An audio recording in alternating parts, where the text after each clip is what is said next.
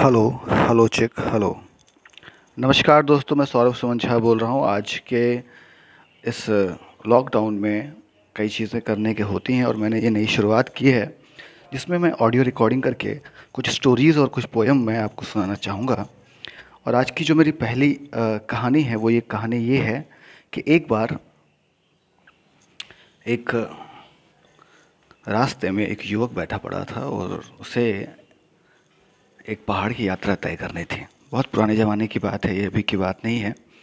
जब लोग यात्रा बहुत आसानी से कर लेते हैं, उस वक्त जो है पहाड़ पे पार जाना और कहीं दूसरे राज्यों में जाने के लिए लोग पैदल ही चले जाते थे। रात बहुत अंधेरी थी, उसके पास एक छोटा सा लालटेन था, लेकिन वो जा नहीं पा रहा था। फिर पीछे से देखा कि एक और एक यात्री जो है थोड़ा बूढ़ा था, उसके पास एक छोटी सी मोमबत्ती जैसी कुश्ती, कैंडल जैसी थी और वो भी जा रहा था तो उसने उस युवक से पूछा कि तुम यहाँ क्यों बैठे हो? तो उसने कहा कि भाई साहब, अंधेरा बहुत बड़ा है, घना है, और ये छोटा सा लालटेन मेरा इस पूरे अंधेरे को समाप्त नहीं कर पाएगा तो मैं कैसे जाऊँ? तो उसने कहा कि भाई, पूरी यात्रा तय करने के लिए आपको हर जगह उजाले की ज़रूरत नहीं है, आप एक कदम चलो, ये उजाला आपके साथ जाएगा, फिर एक कदम बढ़ाना। जैसे जैसे आप कदम बढ़ाओगे, ये उजाला आपके साथ ही चलता जाएगा। तो युवक ने कहा कि बात तो सही है।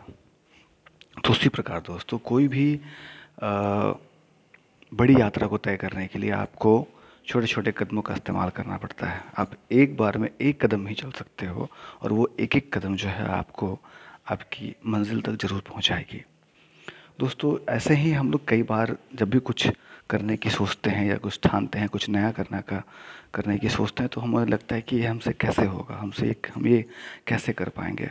और उसी हताशा और उसी निराशा के अंधकार में रुक जाते हैं। लेकिन अगर आपका छोटा सा कदम, आपका छोटा सा प्रयास